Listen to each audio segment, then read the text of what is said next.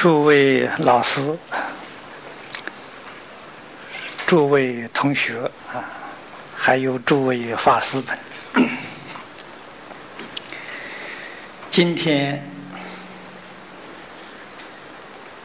我非常荣幸接受新加坡南大的邀请。刚才我参观了校园，新加坡的国家了很小，可是校园呢都很大，啊，非常之难得，啊，那么诸位同学，在这么好的一个国土当中。啊，这样殊胜的校园来求学，不能不说没有福报啊！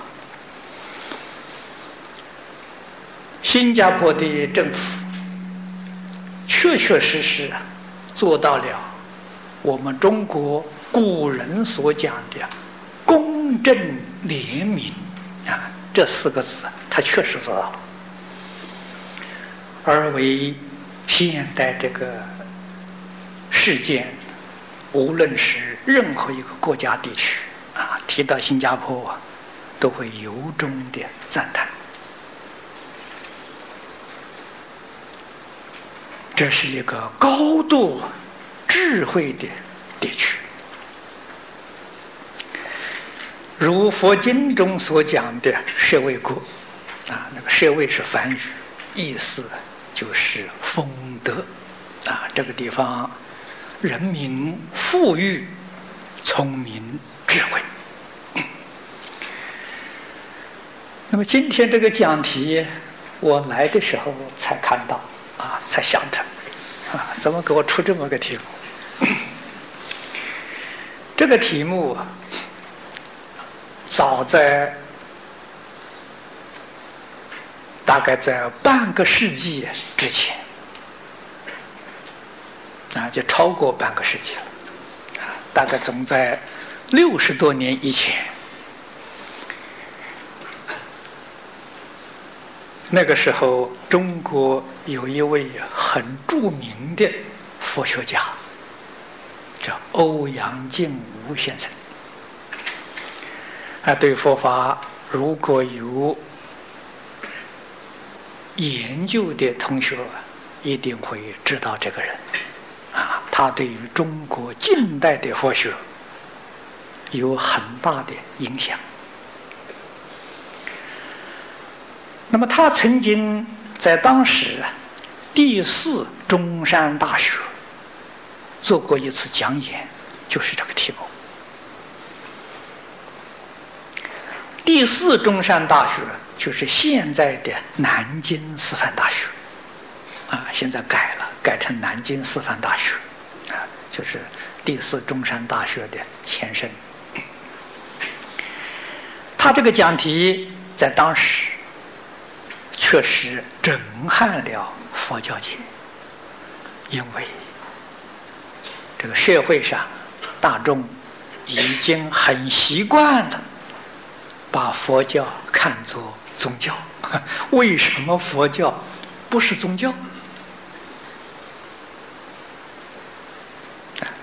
欧阳先生讲的非常有道理，啊，他的讲词经过他的学生啊王恩阳居士啊记录下来整理之后啊，呃，王居士也做了一些补充，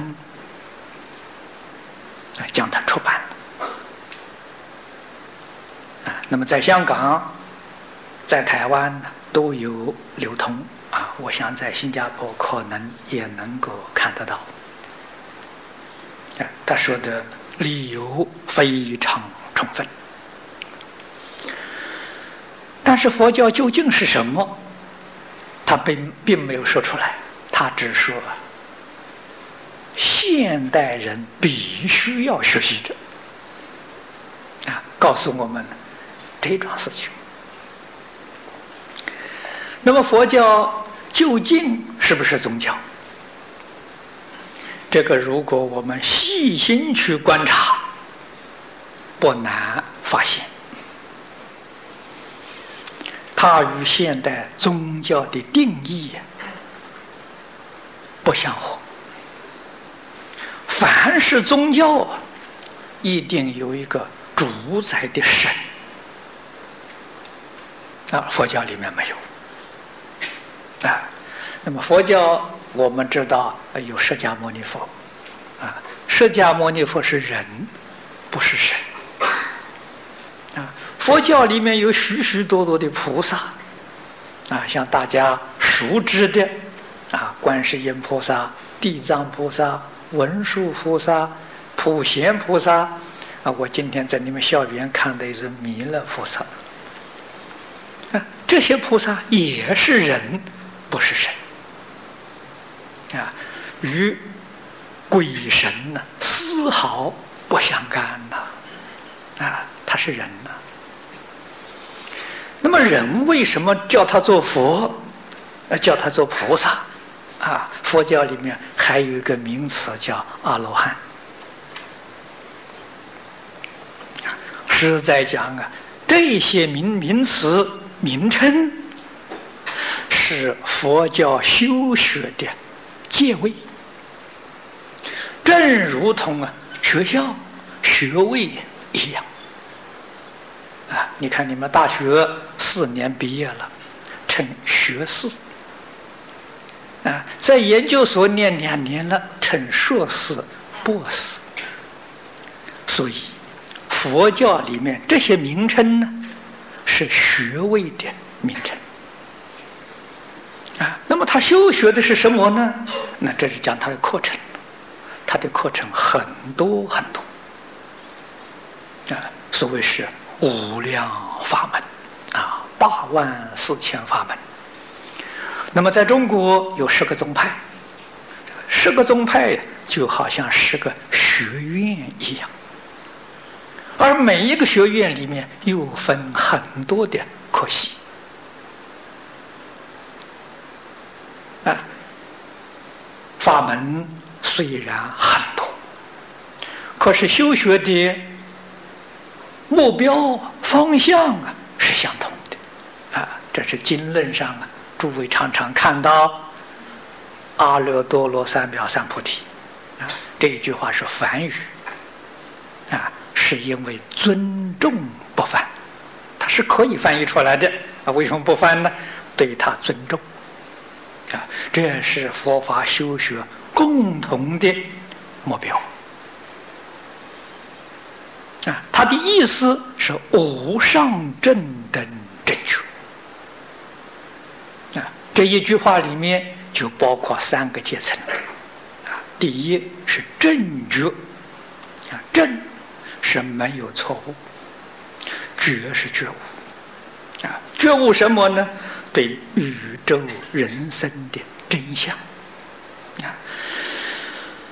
佛经论里面的《般若经》啊，我们晓得世尊当年在世讲经说法四十九年，四十九年当中讲《般若经》啊，占了二十二年啊。换一句话说。一生教化了，几乎是这一半的时间讲般若。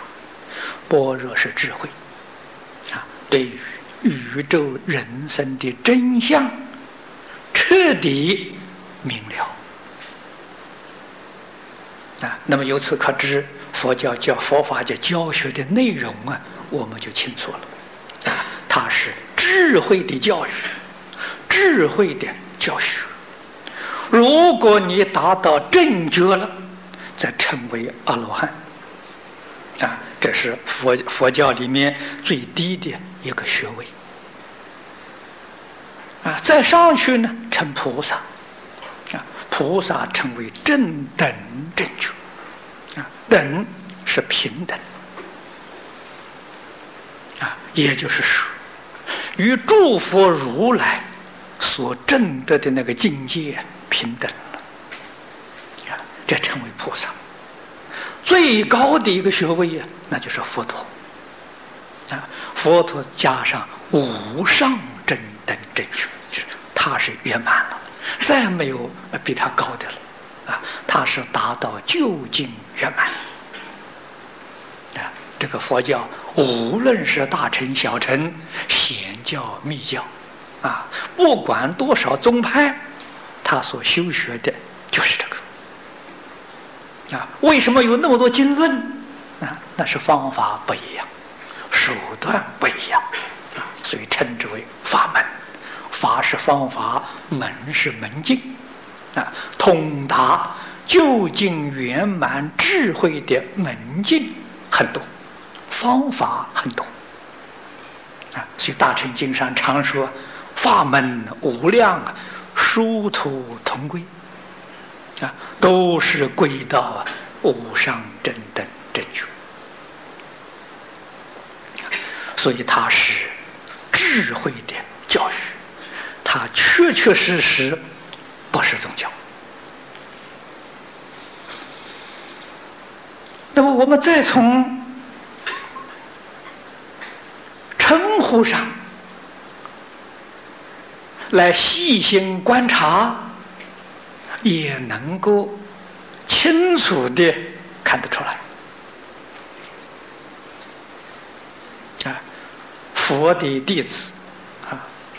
古时候称弟子，现在称学生。啊，学生称释迦牟尼佛称老师啊，啊，这个是宗教里头没这种称呼的，啊，宗教徒对神不能称他老师啊，啊，我们称作本师，啊，本师就是创教的、创始的。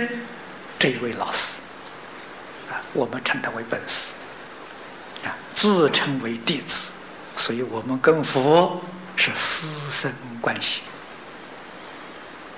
啊，我们跟菩萨同学的关系，啊，菩萨是佛的学生，早年的学生，我们是后来的学生，菩萨是我们的学长，啊，跟我们关系很亲密呀。啊！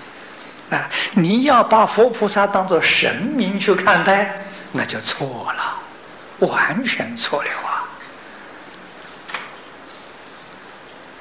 啊，这是我们要学佛必须要认识清楚的啊！但是非常不幸的，这样殊胜美好的教育。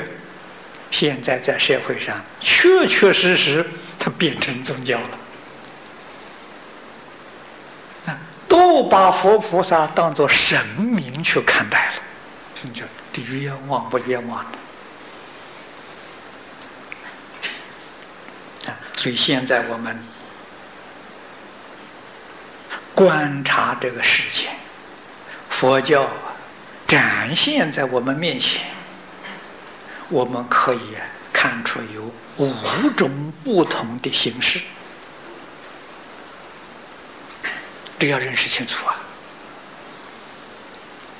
除了教育的佛教之外，啊，这个是真释迦牟尼佛真正传达给世间人的，哎，是教学，是教育，啊，这个很少见，很少见。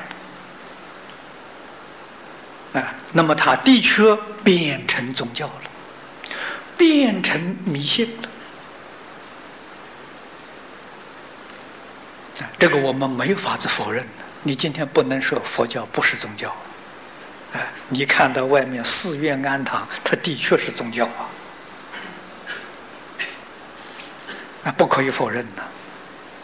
啊，但是这个是变了质的佛教。它不是真正的佛教。那么其次，在最近三四十年间呢，出现一种邪教，也是打着佛教的招牌。这个对于社会就有很大的伤害啊，宗教虽然迷信，对社会没有实际的好处。但是这个伤害并不大，啊，不算大，变成邪教，拿着这个名义欺骗一些众生，啊，这个造作的罪业很重。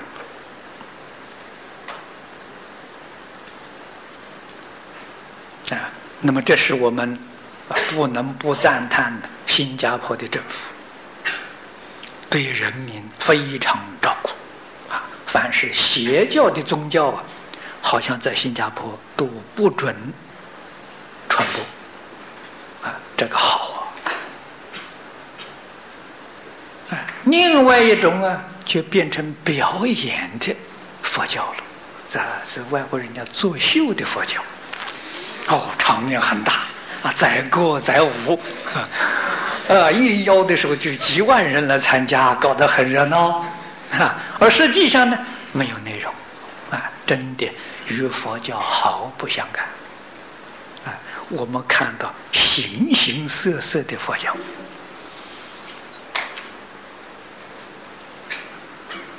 佛法教我们要觉悟啊，觉你要看得清楚，看得明白啊，哪是真的，哪是假的？我们究竟要学的是些什么？啊，这个不能不清楚。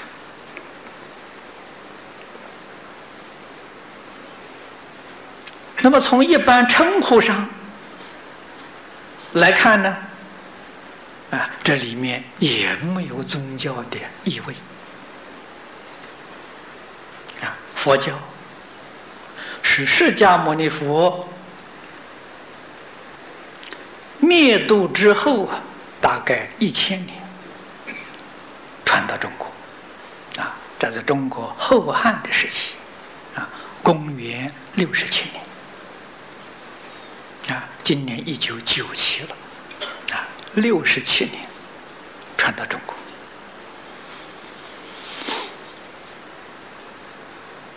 啊，他到中国来是中国帝王派特使去请来的啊，不是他自己来的啊，是我们中国把他请过来的。请来之后啊，那个时候。有摩腾、朱法兰两位法师，啊，这是接受邀请的到中国来，与我们中国朝野谈论之后啊，非常融洽，啊，我们中国非常欢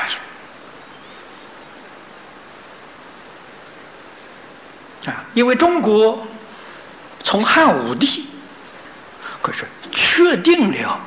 中国的教育思想啊，以这个孔孟为教学的中心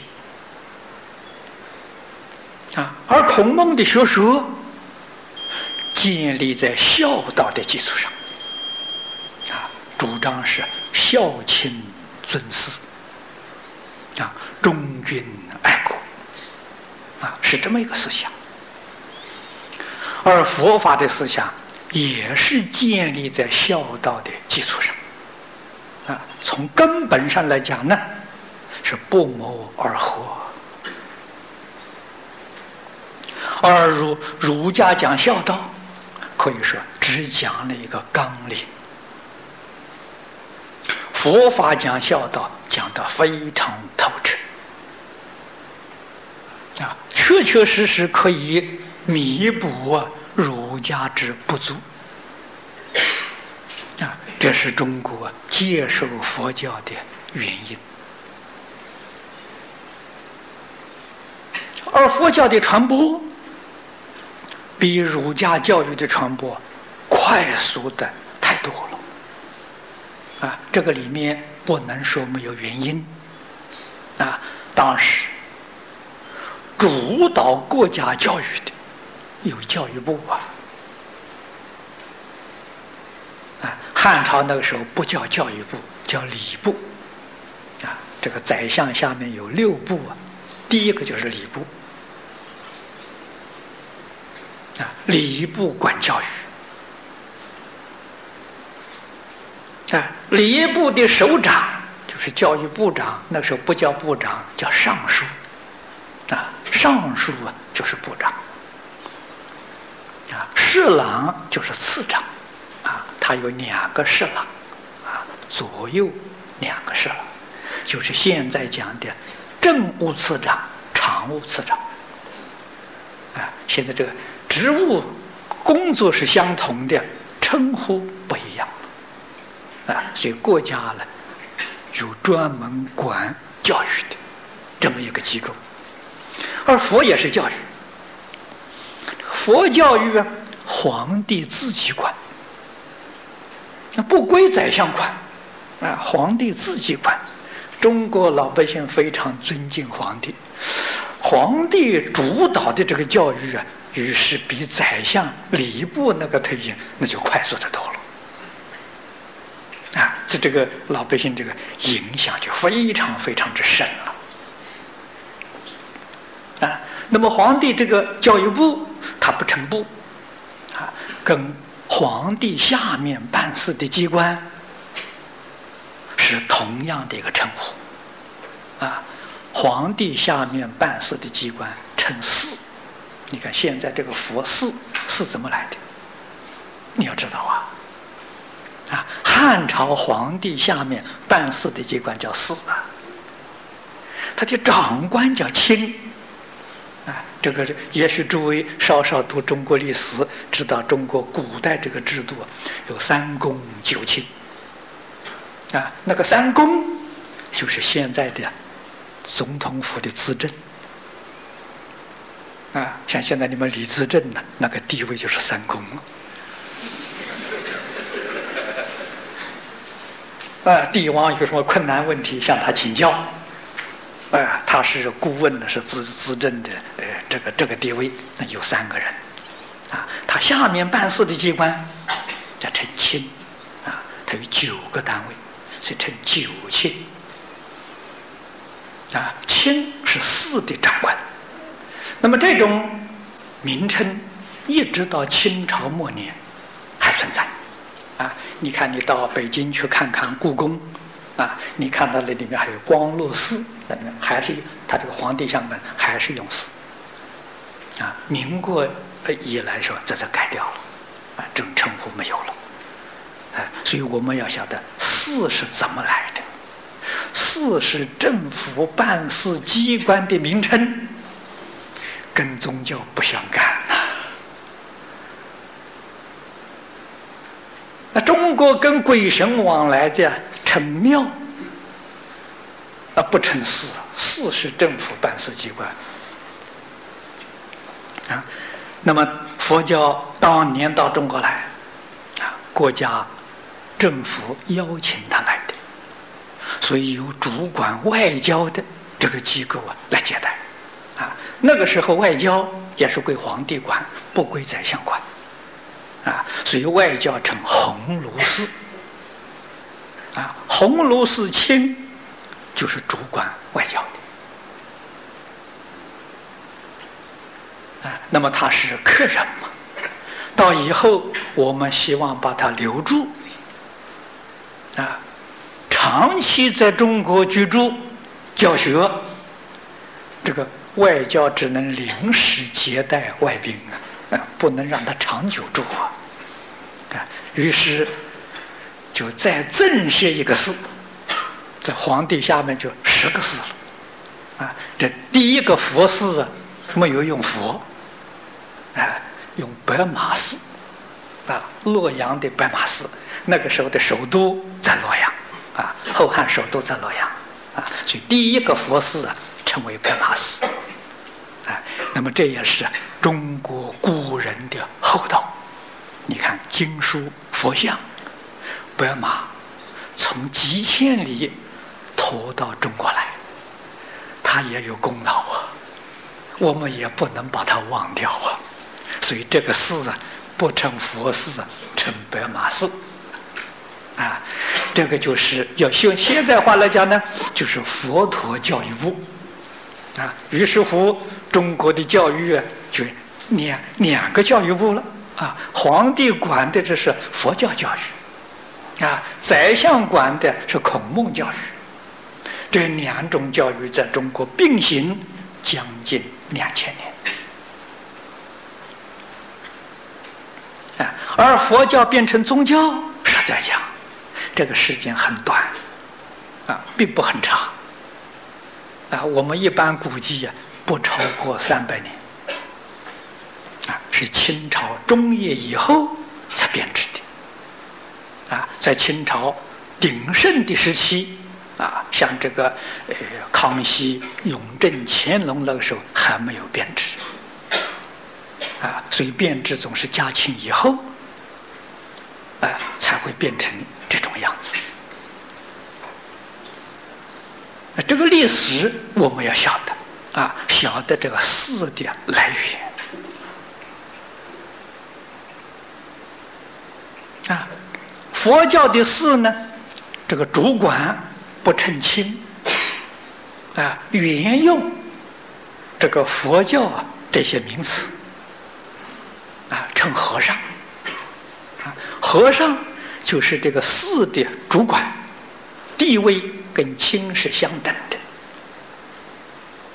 啊，所以一个寺只有一个和尚。不能看到穿这个衣服人都叫和尚，那就错了，啊，总不能说看到这个都称作部长啊，那那那是不像话了，是？你一个部只有一个部长啊，你怎么可以有那么多部长呢？是不可以的，啊，这个这个和尚啊，就是主管，啊，像一个学校一样，校长，啊，他的主管教学的政策，啊，他底下这些人呢？在佛称舍利，啊，阿舍利，阿舍利就是教授，啊，和尚是校长，啊，所以和尚是很尊贵的称呼，啊，我们一般普通呃见出家人不称和尚，我跟他没有这个关系，啊，称舍利，啊，那现在称法师，法师跟舍利的意思是相同的，啊，就是好像我们一般称先生。啊，称法师一般称先生一样，啊，这是一个很恭敬的称呼，啊，但是不称和尚，和尚他一定是我的老师，他是我的校长，啊，我跟他有这个关系才称呼他，啊，没有这个关系啊，不能这样称呼。那么这一个机构里面，它也有三个，啊。我们佛门称为叫纲领之士，啊，也就是它底下有三个大的单位，三个主管，哎，这个主管跟我们现在学校啊几乎完全相同，啊，只是名称的不一样，啊，和尚下面有首座，首座啊就相当学校的教务长。管教学的，管教务的，啊，底下有个维诺，维诺是训导长，管训导的，啊，还有一个监院，监院就是总务长，啊，他管一般总务行政的。你看这个分工啊，跟现在学校一样啊，啊，只是名词名称不一样，啊，它叫做。啊，首座啊，维诺哎，监院啊，他用这个名称。那由此我们就了解，这个寺啊，是一个教学的机关啊，在古时候它就是学校啊，所以他的工作啊，因为是佛教育，佛教育这些教材。就是经典，经典都是梵文，所以在那个时候的佛寺啊，从汉朝一直到唐朝，几乎是已经这个翻译经典的工作是他们很重要的一个部门啊。然后就是讲经啊，讲解、教学、指导修行，做这个工作。跟现在这个寺院完全不相同啊！现在寺院这个工作一样都见不到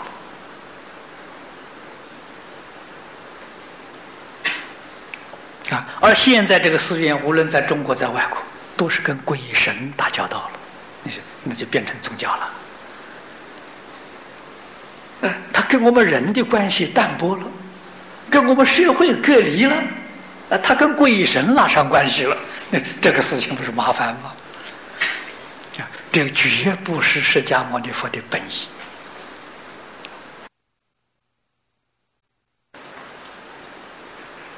啊，佛在经论当中跟我们说，这个世间，啊，他是讲宇宙人生的真相。宇宙之中有没有鬼神呢？有。佛法承认有鬼神，但是鬼神也是众生。啊，有的智慧比我们高，有的智慧也比我们还差。啊，我们对于鬼神。那跟这个呃中国儒家的态度是一样的，敬鬼神而远之，啊，他是一类众生，我们对他应当恭敬，人与人要恭敬啊，人对鬼神也要恭敬，也要有礼貌，啊，语言是什么呢？语言是不要跟他学，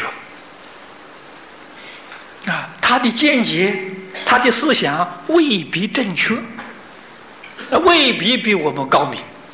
所以我们对他们是敬而远之啊！佛法里面态度啊也是如此。那么我们自己在佛法修学有成就的时候，还可以做鬼神的老师，还可以指导他们。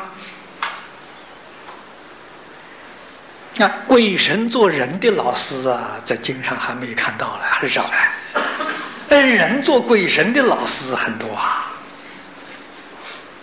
啊，所以出家人称为人天师啊，啊，那个天就是鬼神呐，天神呐，啊所以从这些一般称呼上，啊，从组织，啊，工作上，哎，晓得他的的确确是教育，尤其是到唐朝，啊，唐朝这个时候，已经的工作。达到了辉煌的成绩啊！这个印度好重要的经论，几乎我们全部都翻出来了啊！这个这个佛教教学的内容非常之完备了啊！那么宗派在那个时候建立的啊，隋朝末年、唐初啊，在中国大小城有十个宗派啊，都在那个时候建立的。更难得的。是禅宗的百丈禅师，马祖跟百丈，这两位都是六六祖慧能的学生啊，是慧能的再传弟子啊。慧能大师是第六代，他们是第八代啊。这两位大德呢，非常了不起。提倡啊，建丛林啊。所谓丛林，就是现在的大学啊。在过去，佛教教学没有那么大的规模啊，都是很小规模，一个老师啊，呃呃，都是小的到小型的道场啊，呃，几个人，几十个人啊，顶多也只是一百多人。啊，这我们在古书上看到的，都是小规模的教学。那么到马祖百丈啊，就提倡大的丛林，等于说办大学，啊，办佛教大学。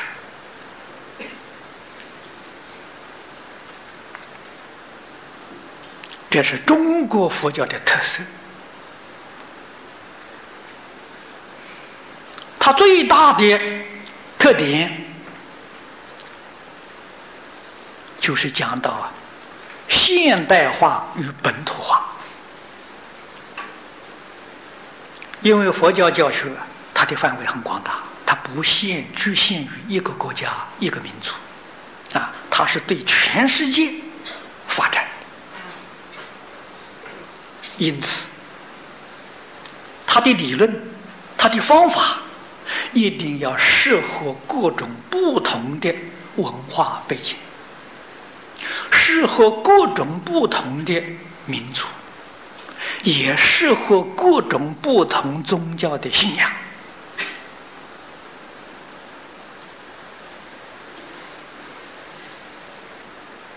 我们在华严经上看到，许许多多的宗教领袖都跟释迦牟尼佛学。那那在现在人他学佛了，他什么叛教了？他佛教不是宗教，佛教是教育。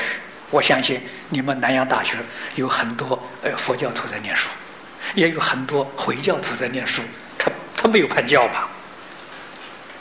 他来求学嘛。佛教是教育，不是宗教。因此，任何宗教徒都应该接受佛教教育。啊，佛教教育智慧的教育。你能说你做了宗教徒不要智慧了吗？没有这个道理呀。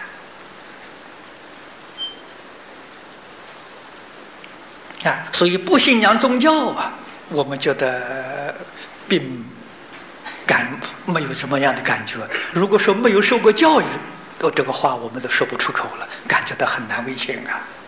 啊，所以它是教育，尤其是究竟圆满智慧的教育，这个太重要了。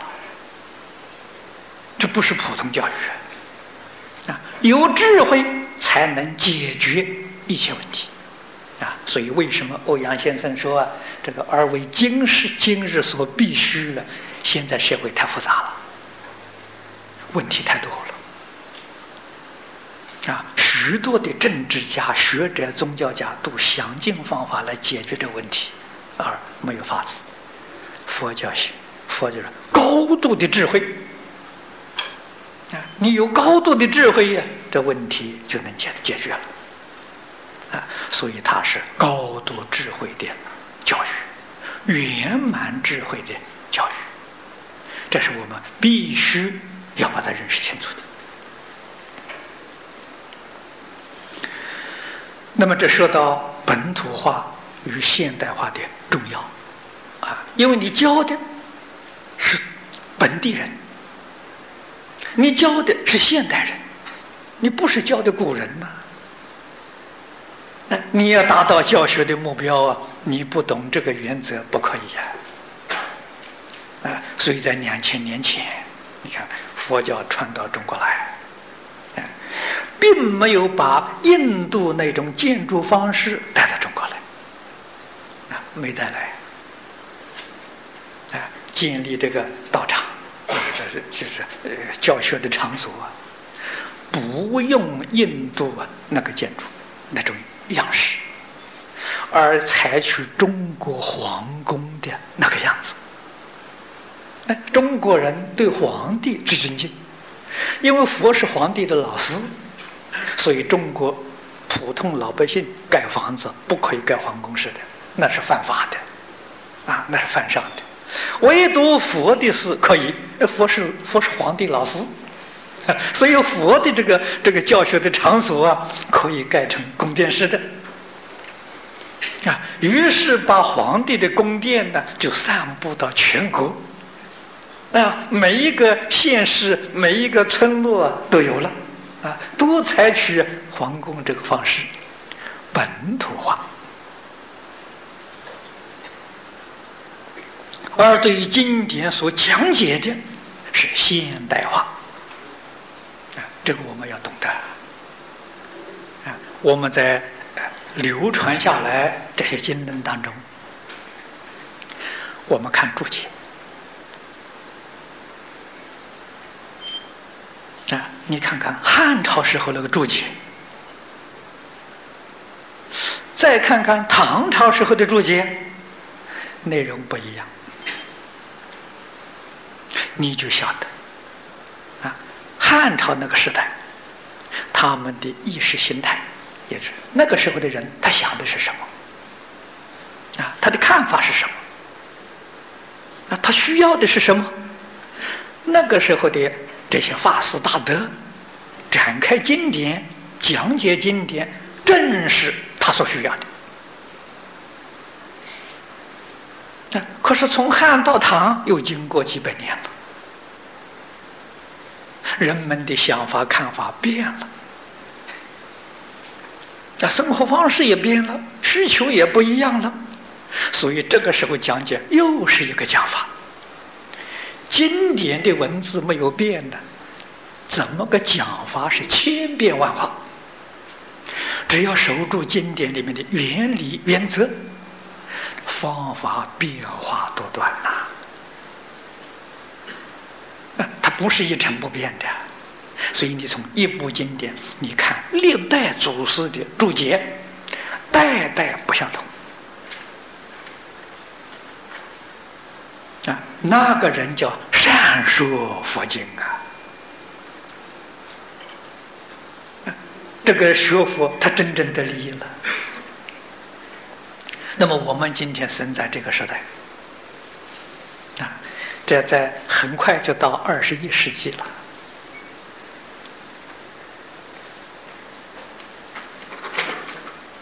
这些年来，由于科技的发达，工商业快速的进步，我们脱离了农业时代。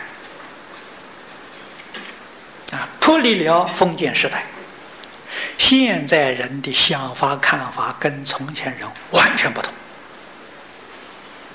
啊，那么现在如果我们展开经卷，要拿古人的那个注解来讲，这就糟了。啊，叫我们现在人去做古人，啊，到外国的时候，不但要做古人，还要做中国的古人，你是糟糕不糟糕？这样讲经哪有不失败的道理呢？啊，这个可以说对于佛法真的是一无所知啊！哪有这种讲法？那我常常教学，指着一棵树告诉大家了：是佛的经典就像这棵树啊，它有根有本，那个经典根本的。你看，它年年发新枝，年年开新花，年年开新果，那就是不一样。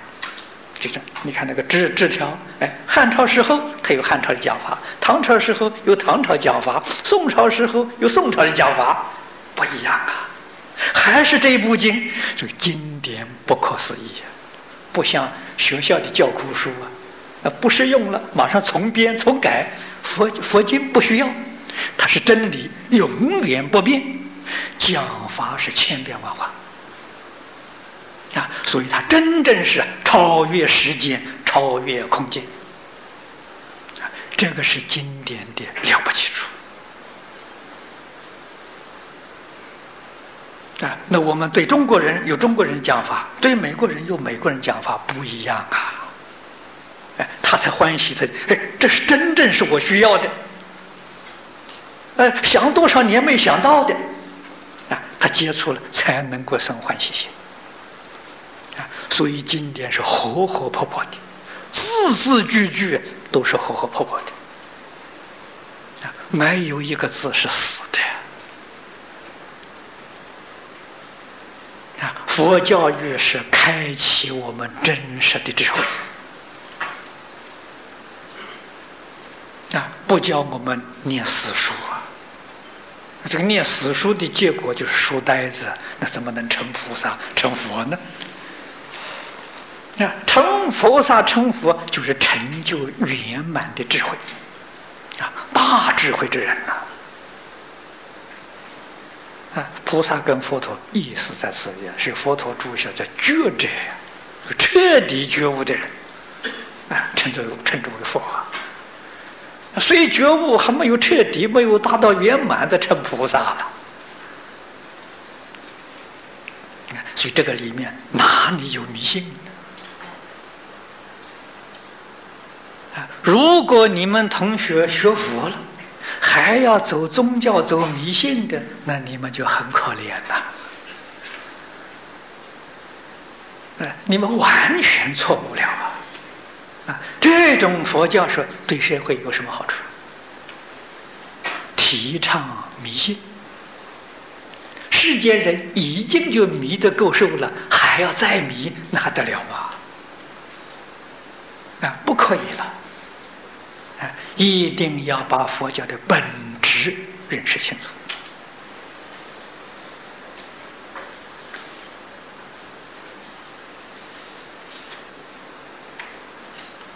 啊，决定不能有丝毫的错误。啊，我们修学。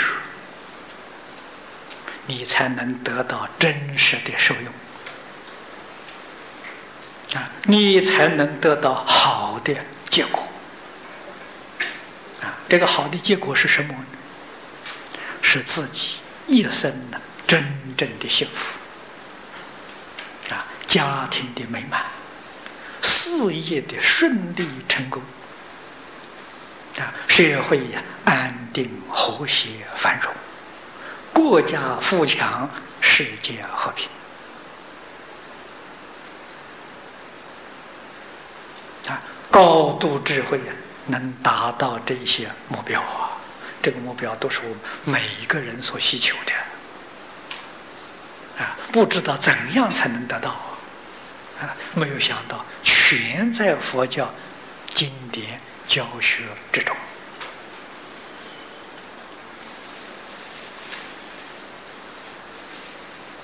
非常可惜，现在也有不少年轻人、聪明人，来研究佛教，啊，但是可惜的是，他的方向错误了，啊，把佛教看作宗教，那么换句话说，你入门就迷了，一直迷到底，你永远没有办法觉醒过来。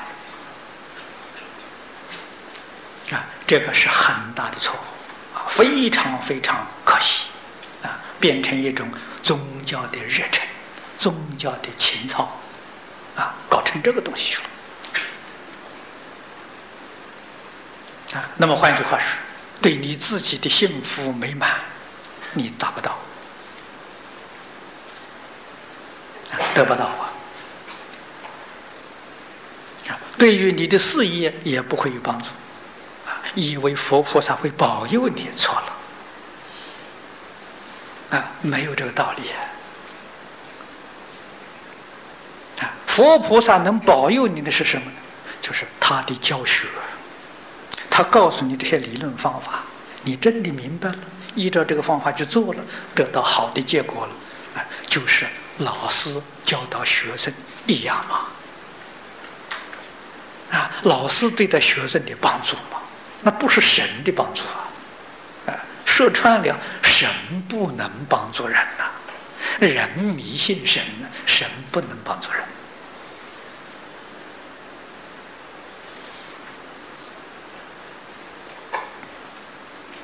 那么佛留下来的这些经论呢，就是从前教学的这些资料，非常之多。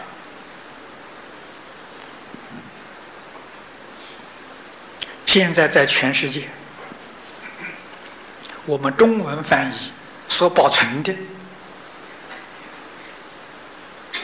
可以说是其他文字里头最丰富的了。啊，现在这个这个保存的这个佛教，呃，这些经论呢，啊，有中文的，有巴利文的，有藏文的，啊，有梵文的，啊。而且这个数量最多、最完整的，算是中文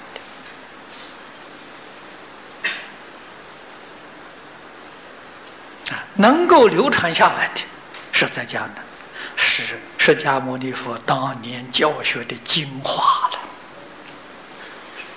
了啊。那个次要的、再次要的，都已经淘汰掉了，没有人再把它传下来了啊。因为这个呃，沉船的工作。非常的繁重啊！在过去，这个科技不发达，经典都要手抄啊，这费的费的工程多大啊！保存相当不容易啊，所以都是选择最好的啊。对于我们这个国家、民族、社会啊，最需要的，我们把它摆在第一优先啊其次没有那么多精力，没有那么多财力，啊，那都失传了，啊，都遗失了。那么现存的这个数量也相当可观。啊，这一些经论里面讲的是什么？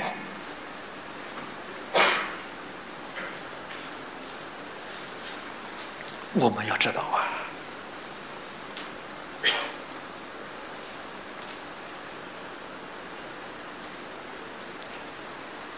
啊，在过去有一年，我过年的时候在台北，有一位辅仁大学的教授，啊，辅仁是天主教的学校。啊但是它里面有学佛室，啊，同学们组织有学佛室，常常请人呢去讲解佛经。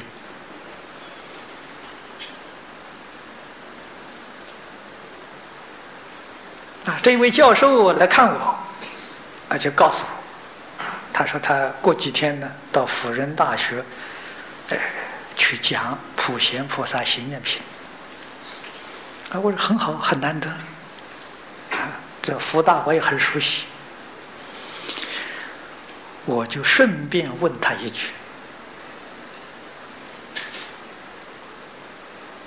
我说佛家这一部大藏经，整个的经典说的是什么？你用一句话答复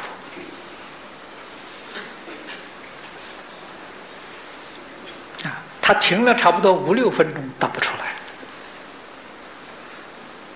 啊，他反过来问我，啊，我告诉他，我说《般若经》上有一句话说：“诸法实相。”我说我这用这句话的答复，你想一想，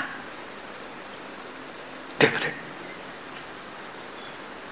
诸法实相，用现代的话来说，就是。宇宙人生的真相啊！释迦牟尼佛四十九年所讲的，一切经所所讲的，讲的什么？宇宙人生的真相！人生就是我们自己本人，宇宙就是我们生活环境，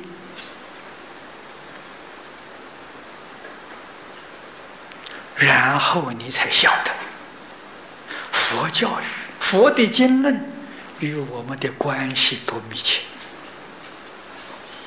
啊！世间任何教育，没有这个教育跟我们关系更密切的了啊！让我们认识自己，认识自己生活环境的真相啊！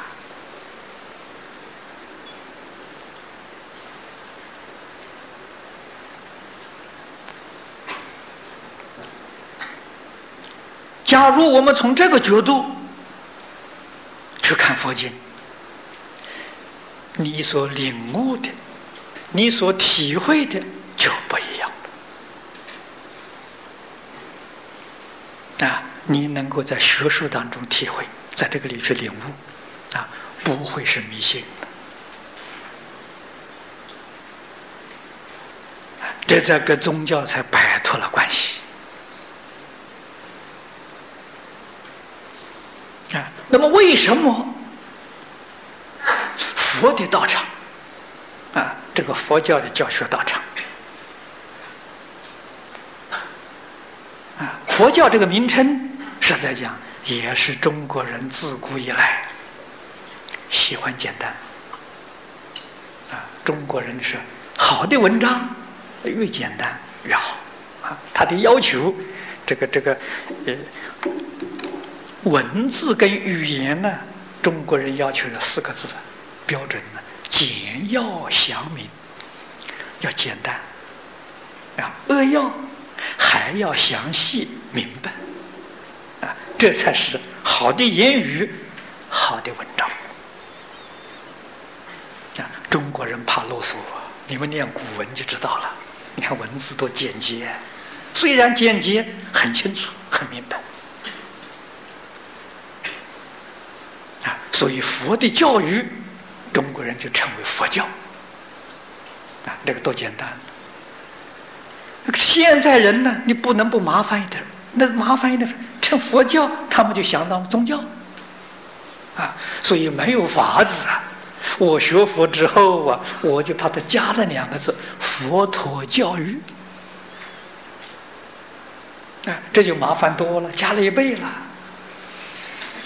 哎，这样比较清楚一点，啊，免得人家发生误会，叫佛陀教育。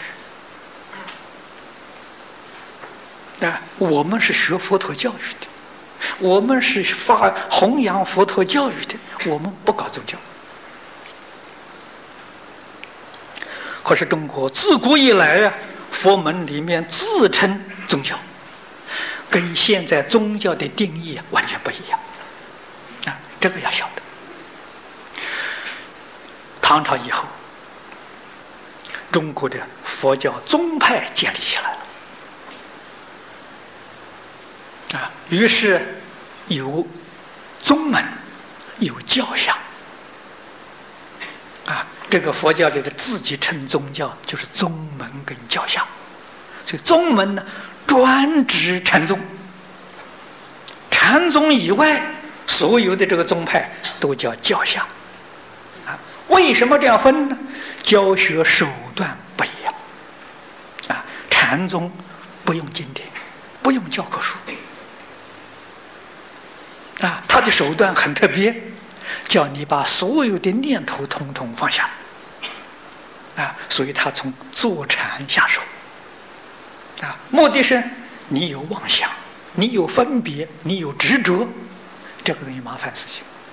啊，就先叫你把妄想、分别、执着通通放下。放下之后啊，你的心就清净，清净心生智慧。啊，然后再去读经，再去听讲。所以他一开端的时候啊，至少五年不准你看东西啊。他用这个方法啊，这是很特别的一个教学法。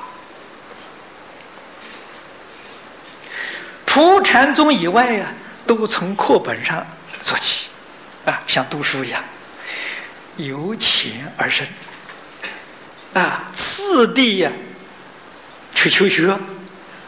那个方法呢，就叫教下啊，从教科书来，所以它两种完全不同的方式啊，我们称之为宗门教相啊，合起来称宗教啊，宗教就是佛教育啊，跟现在我们讲的宗教这个意思完全不相干。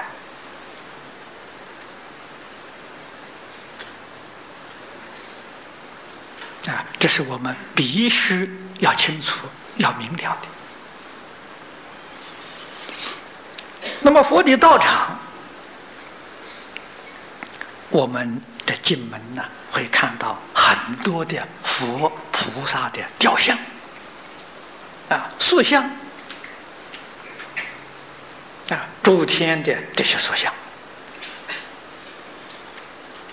好像展现在面前呢。是一个宗教的形形式，其实它不是的。啊，在古时候，教室跟博物馆呢没有分开。你看，现在我们博物馆跟学校分开的。啊，你在课堂里面读的东西，到博物馆去参观，啊，到另外地方去。佛教不是的。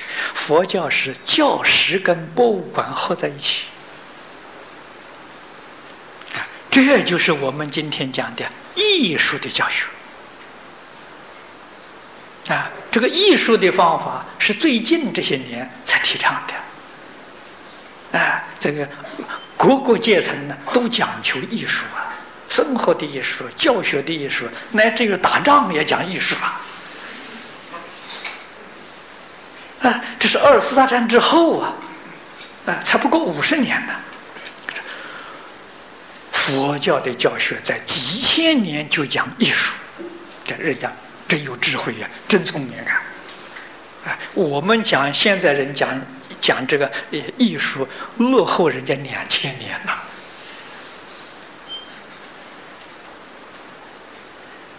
而且那么早的时候他就讲究艺术了，啊，所以佛经论里面就说的很多，啊，用艺术的方法来表达。啊，可是现在呢，这些艺术品，啊，那么在我们呃教育里面称之为教学的工具，啊，我不知道新加坡这边是怎么称法，啊，在中国称为教具。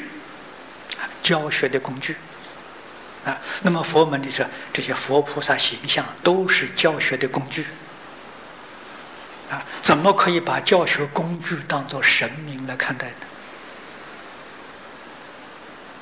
啊，这个就错了了。佛像代表我们的性德，